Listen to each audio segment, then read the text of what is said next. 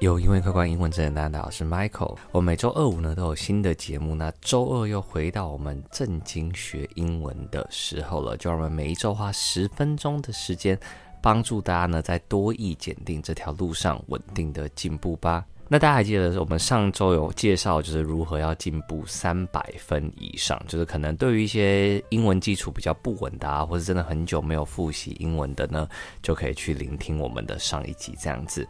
那今天呢，反过来呢，我们要来介绍就是如何第一次多益检定呢就拿九百分以上的技巧。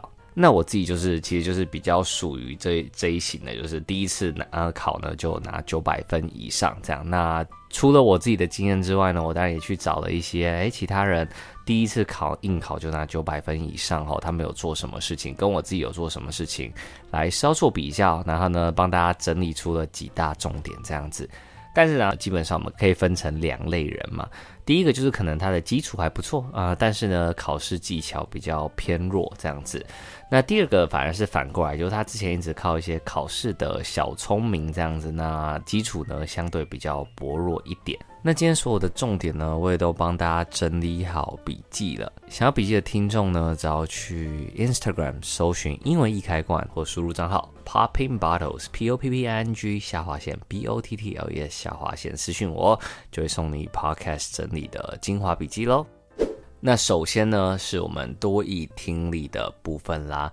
那讲到一次考九百分以上的多益的听力呢，基本上就是代表说他怎么样？他平常呢，其实都是有在接触英文的素材的。那如果以听这个东西来说好了，最简单的当然就是什么呢？当然就是听给母语者听的 podcast 了。首先第一个呢是 Comedy of the Week，这个呢是由 BBC 频道，然后它的类似一个子频道，一个子项目这样子。那接下来我就播一点点 Comedy of the Week 的片段给大家听一下吧。This is the BBC. BBC Sounds, music, radio, podcasts. Hello, I'm Sarah Keyworth. Welcome to the second series of my show, Are You a Boy or a Girl? It's been almost three years since the first series, and yet I'm still being asked this question multiple times, almost every day, in varying degrees of panic and fear.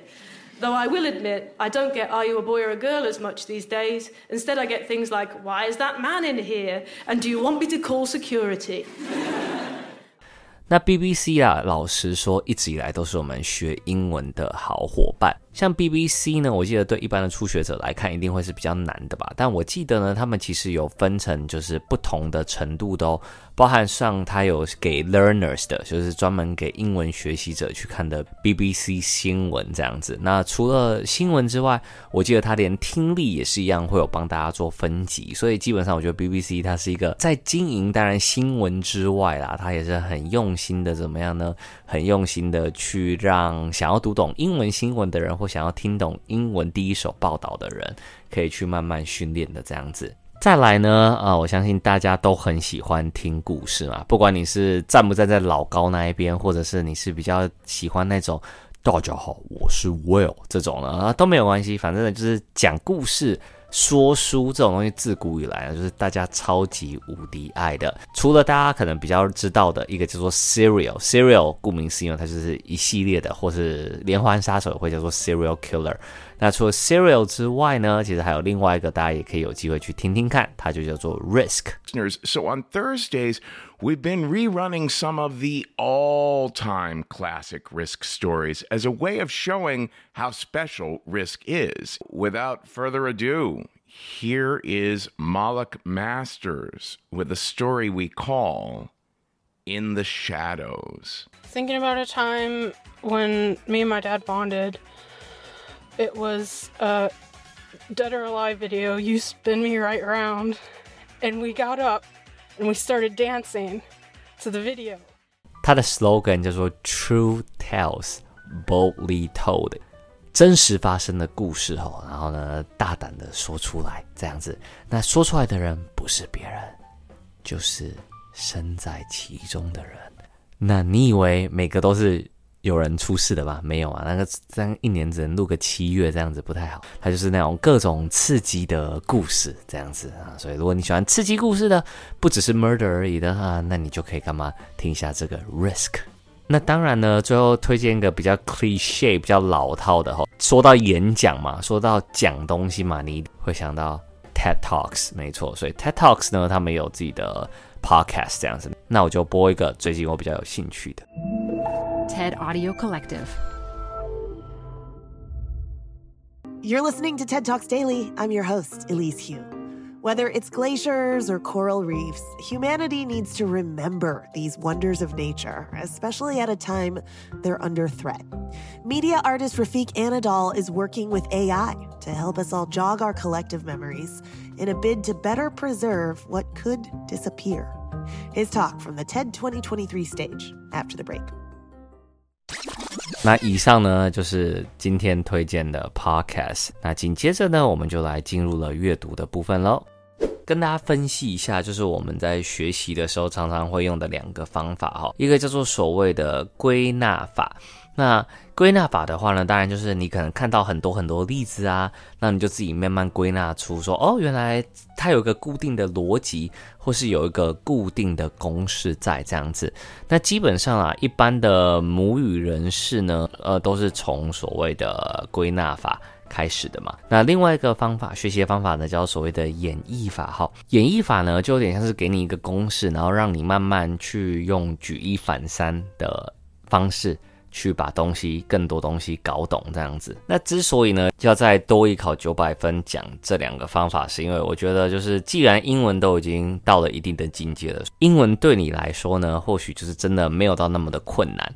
那这时候不如去稍微分析一下自己的学习方法。我自己是觉得啦，呃，在考场上面，如果你遇到你不懂的题目的时候，那这个时候就要用归纳法，所以你只能去看以前的一些例子，去有点像是摸出它有没有个逻辑，或是一个轮廓，或是公式这样子。那反过来在读书的时候呢，我会建议大家可以用所谓的演绎法，就是呢，你可以去思考一下，诶。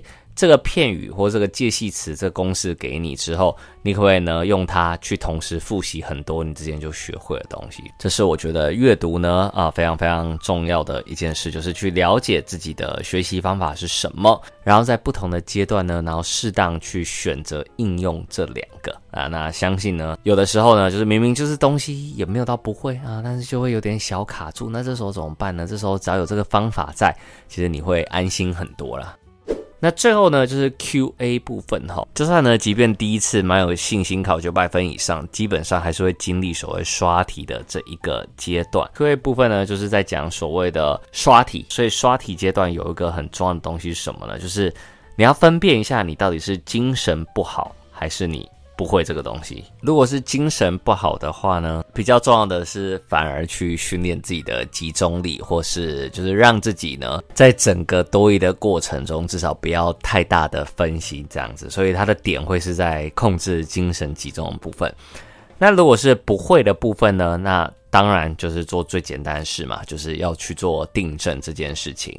那在订正的时候呢，就可以用刚才阅读说到，就是所谓的演绎法，所谓的举一反三，因为毕竟都有大量的单字库了，或是有大量对于英文的基础的话呢，那就是可以用不会的东西写下来，同时呢，自己整理一些会的东西，或是你觉得容易错的考点是什么哈。先去分清楚到底是因为哪个原因错啊，才知道什么东西需要订正，还什么东西根本就完全不用浪费时间订正了，因为其实就非常非常熟了。以上呢，今天的内容就在跟大家说明如何呢一次考多益就破九百分。除了刚才有提到的 Instagram 英文一开罐之外，也欢迎到各大平台，像是 YouTube、TikTok 上面发了我们，上面都有好玩又有趣的英文教学内容哦。如果大家喜欢今天的内容，欢迎帮我们留个五星好评。英文开馆，英文真简单。我们每周二五都会有新的节目上架，那我们就礼拜五见啦，See ya。